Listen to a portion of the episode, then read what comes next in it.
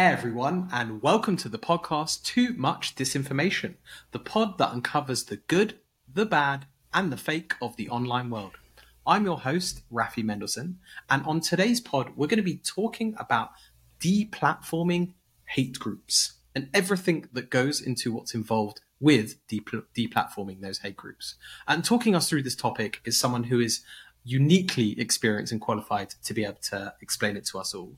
Dr. Megan Squire is the Deputy Director for Data Analytics and OSINT at the Southern Poverty Law Center, a non-profit advocacy organization specializing in civil rights and public interest litigation. Their work includes monitoring hate groups and other extremists and then exposing their activities to law enforcement agencies, the media, and the public. Earlier this year, Megan led research on how hate groups are using cryptocurrency to raise funds. And it's not every day you get to speak to someone with their own Wikipedia page. So let's not waste any more time and start the show.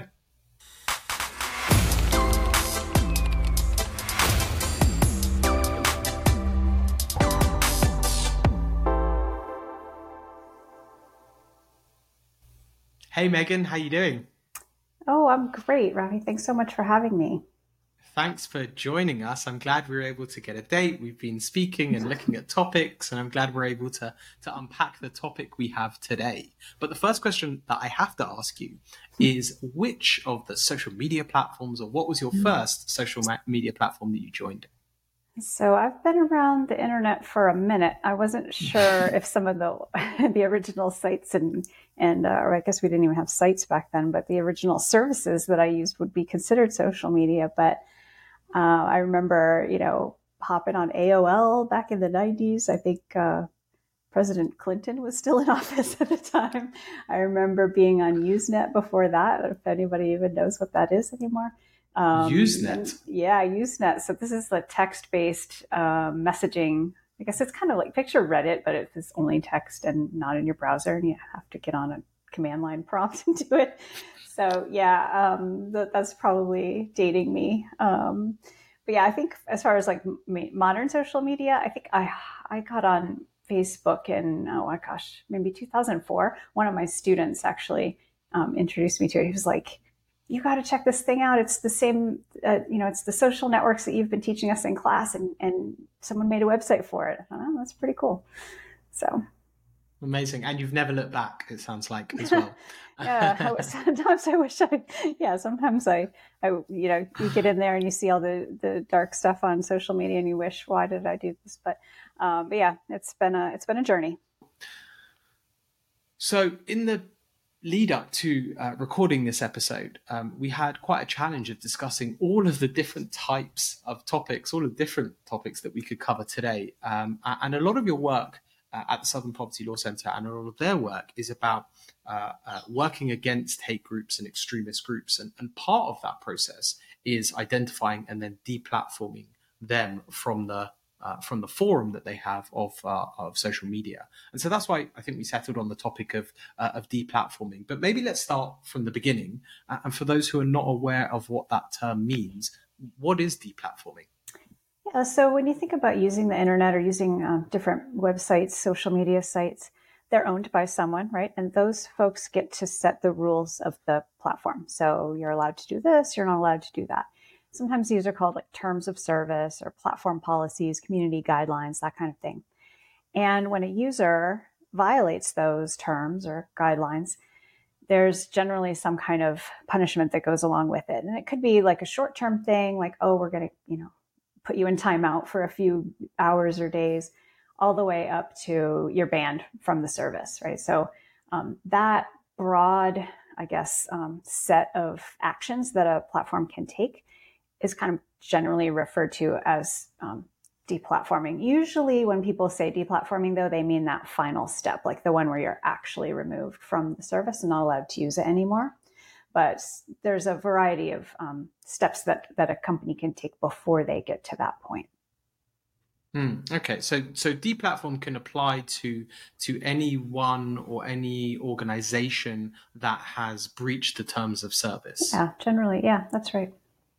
and so and and is there a because my understanding and i'm sure you'll be able to put me right but there's there's kind of an element a two sides element of this there are mm-hmm. people mm-hmm. who the social media platforms have identified but then there's also organizations like yourself and, and the work that you're doing which are more proactively uh, having to do quite a lot of work in order to be able to make the case for or to the social media platforms to get them deplatformed. Is that right? Yeah. So let's talk through the, both of those things. So there's both the users of the platform, and then there's the platform itself, and then there's proactive identification of rule breaking, and then reactive identification of rule breaking. So we can talk about each of those separately.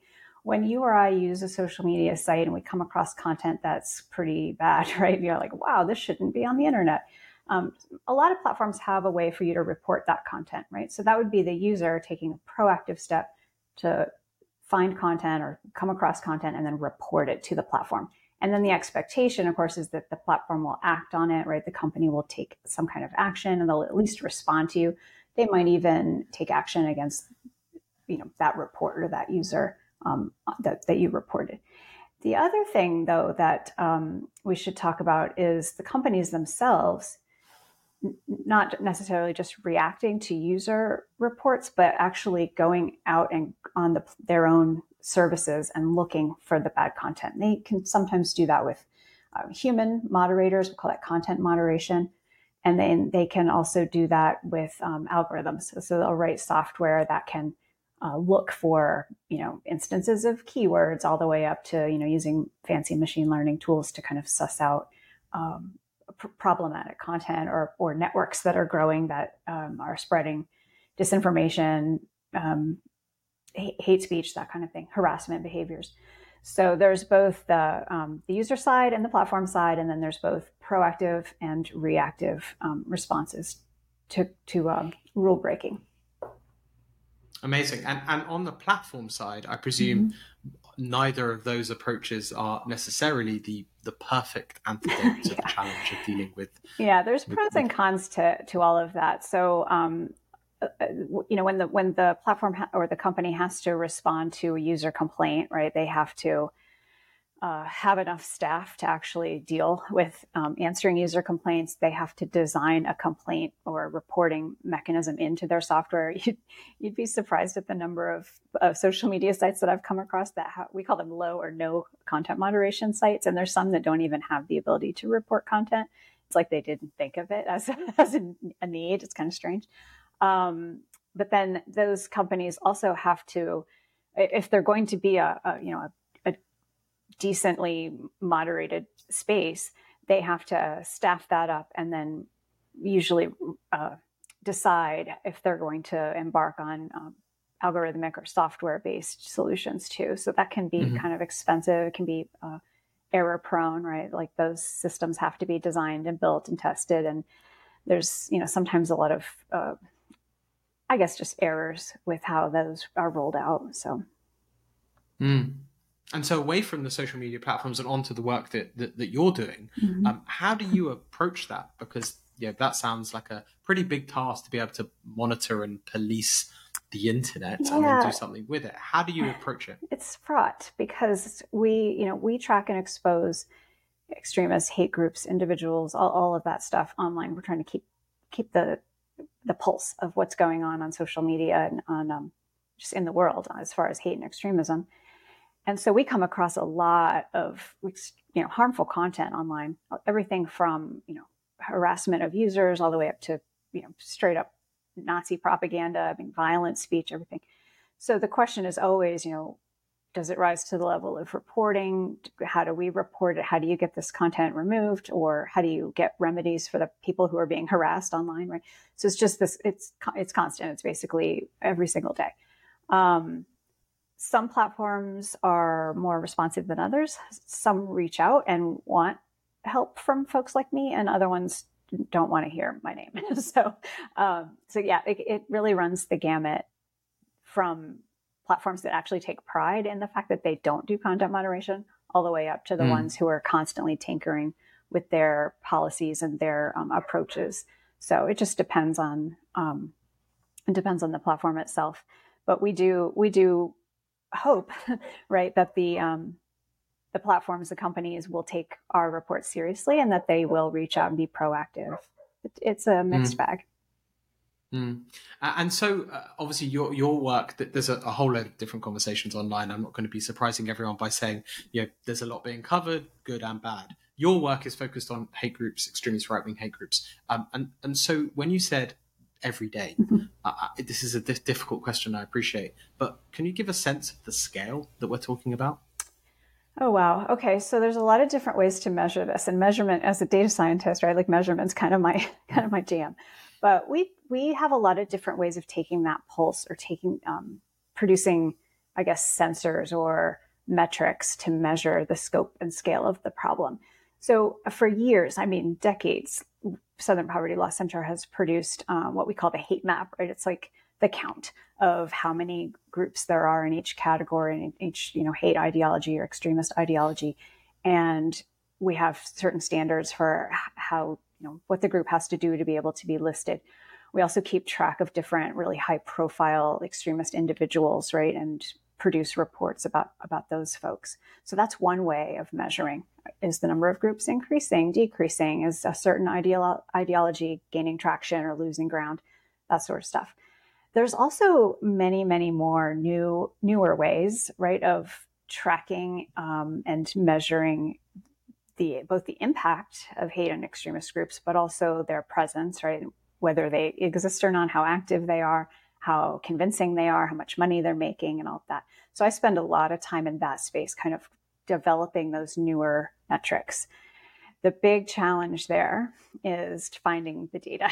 so, uh, if we're talking about social media companies, for example, they don't tend to be too free with their data um, in terms of you know people like me studying it. So, even if I had a simple question like, "How many groups got deplatformed last year on Facebook, and in what ideologies and for what reasons?" There's no way I'm going to be able to get that information uh, from them, mm although it would be incredibly helpful, right, to us for understanding the size and scope of problem X on social media company Y.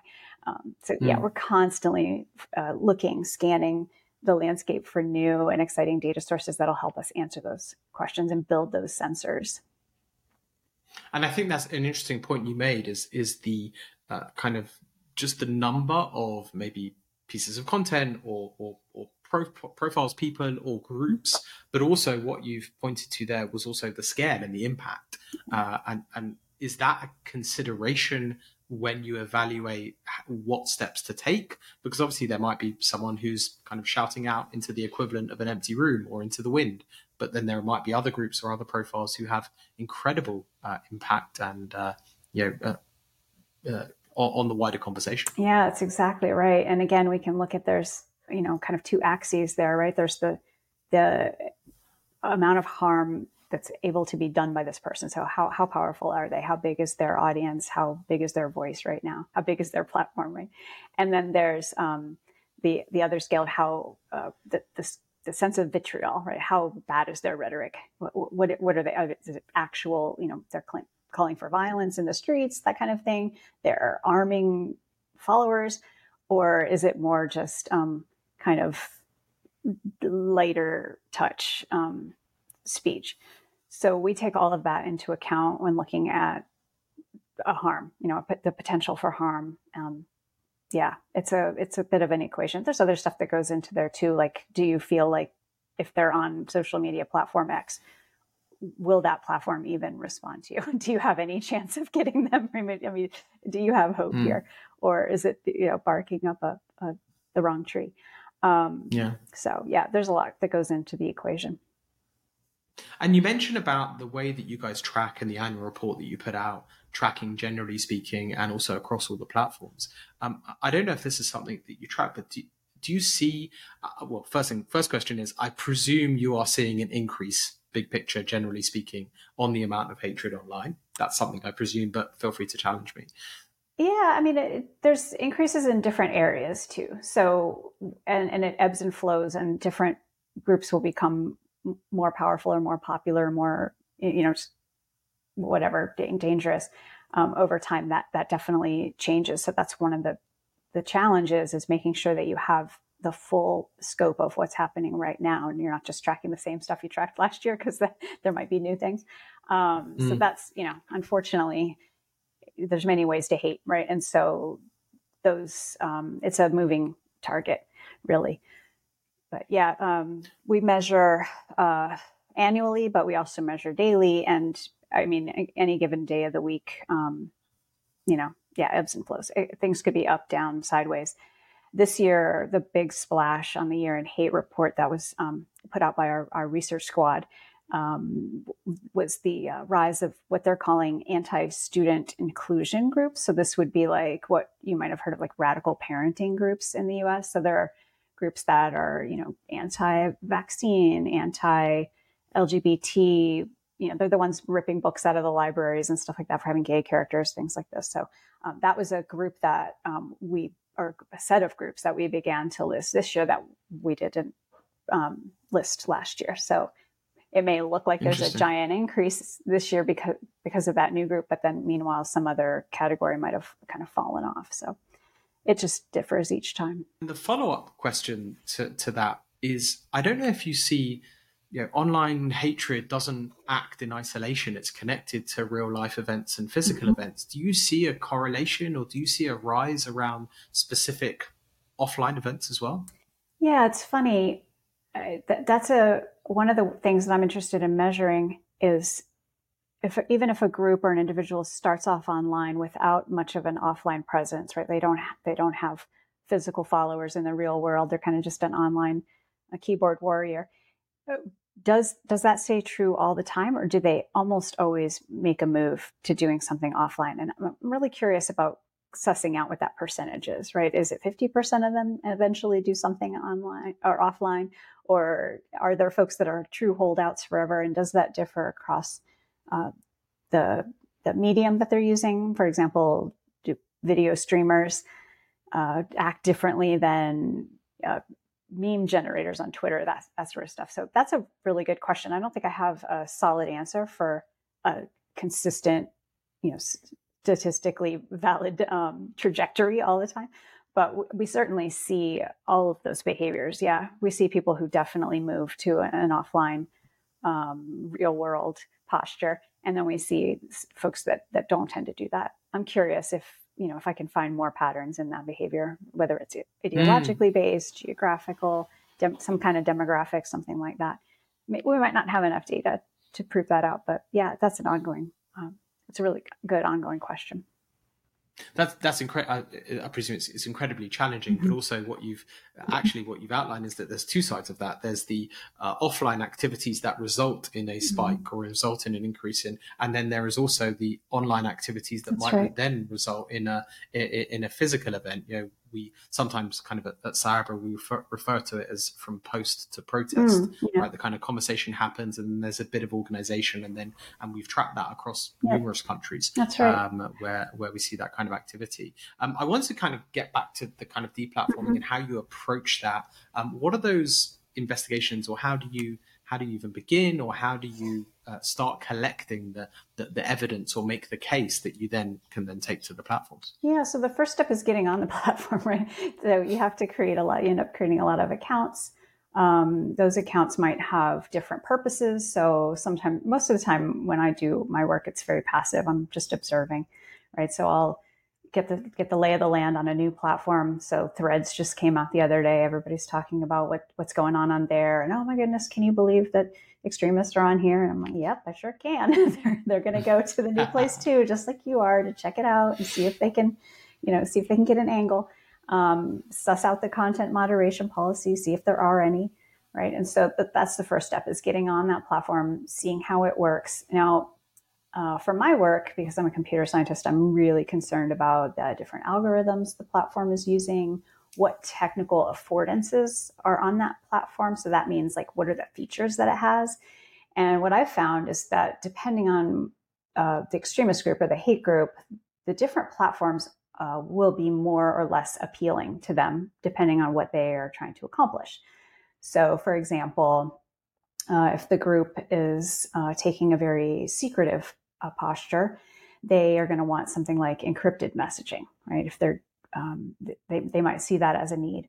other groups that aren't doing so much secretive stuff and are maybe more propaganda based are going to look for platforms that have big audiences that allow a lot of media uh, to be posted. Maybe they have uh, file storage capabilities, that kind of stuff. So I will go to a new platform and I'll immediately look around and say, okay, what does this get my audience? What, or, you know, the bad guys, right? Like, what is this going to get them? Are they going to find their way over here or is it going to be too, you know, hard to use, too uninteresting, too much like X other platform that they're already on? And then I'll also do an assessment to see what the content moderation looks like. So okay, imagine I see bad content here. Let's go ahead and do a couple test reports to see what happens. And then I can kind of classify it in my mind as like, okay, this is a low, a low content moderation platform. This is going to be a problem. Or, ooh, they, they seem pretty on the ball. Uh, this looks good. And then finally, I'll do an assessment to see about money making strategies. So again, this would be a, kind of a, a subset of technical affordances, right? Like if the platform allows um, money making in some fashion easily, that's a red flag for me. That's a huge um, something that I'm going to definitely take into account. The reason is a lot of these groups and individuals don't have good ways of making money normally, like like you and I do. We go to work, you know, we do. A lot of these guys, this is their job, right? Is to um, promote hate in the world, sadly. And so, if a technical platform allows them a way to make money off of that, for example, by taking tips during video streaming by selling merchandise, uh, using cryptocurrencies, things like that, then that's going to be something that I'm going to take very, very close um, attention to and definitely pay attention to that and see how much money is changing mm. hands and how easy is it them, for them to, you know, kind of stay under the legal radar with that money. So, yeah. Wow. So that's interesting. That brings in a whole other motivation. Of course, one side is to be able to broadcast your views to as many people mm-hmm. as possible and to to reach those people but then the second side you're saying is that actually it's it's to be able to fund those individuals fund themselves to be able to continue to to broadcast those views to as big an audience as possible that's, that's right. really interesting yeah um, and then in, in, terms of so depending on the platform you know, if you have a streaming site then then it's pretty i'd imagine it's easier to see who that person is but but on other sites, how much do people hide behind personas or hide behind fake accounts? Oh, very frequently. Like yeah, even people who show their faces sometimes will have a an alternate name that they use for themselves. But you'd be surprised. The video streaming sites a lot of times um, they'll mask up on there. They use like the kind of full face mask, or they don't even show their face. They'll just use the the avatar like you would see in a Zoom screen when the person has their camera on. They'll just put that up there's a numerous, um, you know, hundreds of streamers that come on every day and do that, where they just have kind of a group, a group chat, and everybody's just an avatar, an icon. So yeah, they they hide. Um, they'll hide their face, their physical appearance. They'll hide their location. Uh, obviously, creating fake names, little you know, alts or whatever. Uh, so yeah, that that's that's challenging, but you know, a lot of times you can still find out who the person is. Um, there's whole suites of techniques for doing that, which is probably a completely different call. But yeah, once you um, and, and you know, honestly, for for the purposes of deplatforming, if the behavior is breaking terms of service and it's bad enough, right? It doesn't matter if the platform knows who the person is; they'll just ban the account. The problem mm. then, though, is then the account gets recreated. Um, you know, mm. sometimes with the same name, same brand, but sometimes the person will just rebrand and create an entirely new persona for themselves, pick right up where they left off. So.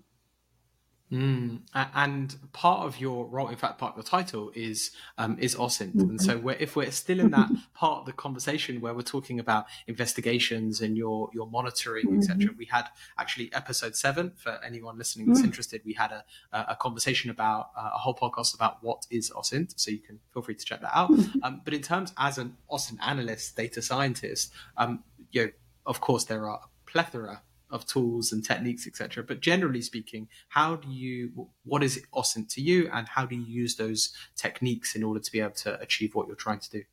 Yeah, so using publicly available data uh, to learn the answer to a question that you have. That's how I um, kind of define OSINT really simply. Typically, though, when people are talking about it, they're referring to, I guess, a suite of tools and techniques that lies somewhere between uh, active human intelligence gathering. So with OSINT, you're typically not, you know, infiltrating groups or uh, doing spy kind of work, that sort of thing. It does tend to be a little bit digitally focused, so c- computer based. And then there's this idea that it's uh, data that's public that you it might even be free. So typically you'll kind of draw the line at data that you have to pay for. That's generally not considered OSINT, but if it's publicly available and aggregated, um, that's that that sometimes still counts. There's I guess the interesting part about OSINT for me is that if it's publicly available, like what's the challenge, right? Like, so that's where you have to, it's kind of like a little bit tricky to be good at OSINT. You have to be able to find the data that, yeah, it's out there, but people didn't know what it meant or they couldn't find it or it wasn't easy to use. And then you correct the case, right? And by figuring out the way to make that um, hiding in data that's hiding in plain sight into something that's mm. useful. So an example of that, um, this has to do with money and deplatforming a little bit. So if you don't mind, I'll, um, an example of that would be, I was looking at this platform one time called DLive. It was a video stream. It is a video streaming platform that was used by a lot of gamers. So you go in and play your video game and people could, you know, watch you playing. They could hop on a, on a voice chat and, and talk to you, or they could, you know, text chat while you're playing the video game, kind of watch, watch your moves and jokes and stuff like that. Well, a bunch of hate groups and extremists and just generally vile people started using this platform to not play games, but to do their propagandizing. Um, it was a, a, no no content moderation platform or extremely low content moderation platform. It didn't even have a button to report content when it first started. Mm. And, and it was allowing folks to make a lot of money on this platform. So I was curious. I said, well, I wonder if I can find a way to figure out how much they're earning. So OSINT skills kicked in, and I ended up finding an undocumented programmer's API that the site was using to run itself. Um, that's a, a, a way for software developers to access the back end of a system. It wasn't obvious when looking at the platform, but if you poked around just a little bit, I, you know, it was pretty easy to see. So I just got some software together to scrape out all of those transactions that were happening on the site. Uh, did a little bit of math and figured out that in the group of uh, folks that I was studying, it was about 150 people on there. There were hundreds and hundreds and hundreds of thousands of dollars changing hands. One of the guys that I studied made over $100,000 in 10 months um, on the platform, ended up uh, promoting the January 6th insurrection. There are other folks on that uh, video streaming site that streamed from inside the Capitol on the site and made money on the site doing it. Wow. After that incident, they finally, the website finally took action and um, banned those users. They deplatformed those users. But about 18 months later, just last month, uh, one of the users was let back on the site again to keep going. So it's um, it's a never ending battle. Mm. But even in the investigation side, it's you, mentioned uh, about uh, kind of hiding in plain sight, right? There's so mm-hmm. much data. Yeah. So there's step, you know, one part of it is getting all of that data or finding mm-hmm. it through the you know through the the fire hose of so much information um, but then the second part is the context as you said that That's kind of other that, that digging in but also the context of okay what are they saying and and mm-hmm. you know how are they uh, having an impact with their words and with their content. Um. So, uh, one of the things I wanted to ask you, and you referred to it just now, in terms of they are being deplatformed, a challenge must be then the whack a mole mm-hmm. scenario where, okay, deplatformed, and then it, it probably set them back, but maybe here they are again on the same platform or a different platform or creating a different avatar. You know, how do you approach that? Yeah, uh, with a lot of patience because and and the mindset that they're going to do that. So just know from the beginning, it's not going to be one and done. You're not going to get somebody removed from a platform and they're gone forever. They're almost certainly going to come back. In fact, I can't even think of a case where people didn't try at least once to come back. Um, the trick is just finding that, finding it in a timely manner, and then hoping that the platform's responsive there was a case that I was working on a couple years ago where there was a video streamer who had been removed from YouTube and kind of did the downward spiral down to, to some homemade s- site there, but eventually even got removed from from that site. and he decided to go back to YouTube and kind of start the cycle again. I thought, oh, here we go again. Wow. It took you it took me a year to get you down to this level. Now you're back up at the top, starting over again. Um, th- there's a lot of turnover on the platforms, and sometimes they forget that they already banned somebody the first time, and so you have to convince mm. them again. It's like you're just constantly making the case and hoping that they're listening to you, and hoping that that nice person that you talked to six months ago still works there. So it's it can be very challenging. And then you've got the active um, you know, platforms that just actively don't care. Um, mm. They they want you to go away. They don't want to take action on anything you're giving them. Um, yeah, it's just a it's a a fraught situation. yeah, yeah. Uh, it sounds like a, a, huge challenge, but one that you are uh, you know tackling and, and, and heading straight on. Um, and, and you mentioned some of the research that you've done, and we'll include in the show notes uh, the links to, to a lot of that. Um, it seems uh, almost like a silly question to ask you the final question that we ask each guest because we've mm-hmm. covered so much of this in the conversation. Yeah. Um, but I'd love for you to just give us briefly uh, one good thing, one bad thing, and one fake thing that you're seeing in the online space. Although we've kind of covered all of those, but yeah. uh, I'd be uh, I'd love to hear. Well, I'll try to keep them around deplatforming too. There's a lot of good stuff happening out there, but one of the things that heartens me the most is it's we seem to have a better sense a better sense of awareness, right, of mm. of online harms right now. And that makes me glad because that means if once we acknowledge there's a problem, right, then you can do something about it. So that makes me happy. Um, as far as bad, oh my goodness, where do I start? In alphabetical order? No. Um, there's there.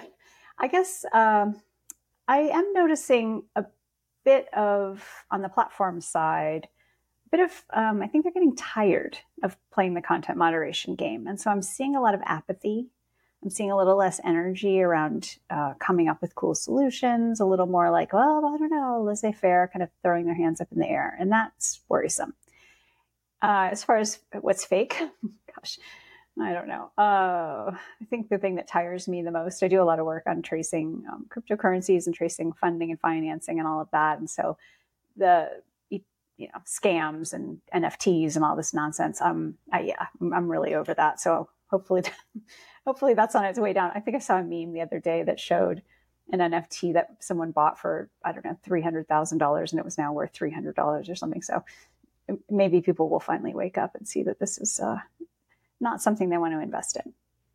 Fantastic. A great answer to the question. um, and I have definitely learned a lot over the last half an hour or so, and I'm sure our listeners have as well. So, really thank you for making the time to talk cool. through the work that you're doing and talk through this as a, as a concept. And uh, yeah, uh, for everyone, for Megan, thank you very much for coming on. And for everyone listening, have a great day, everyone.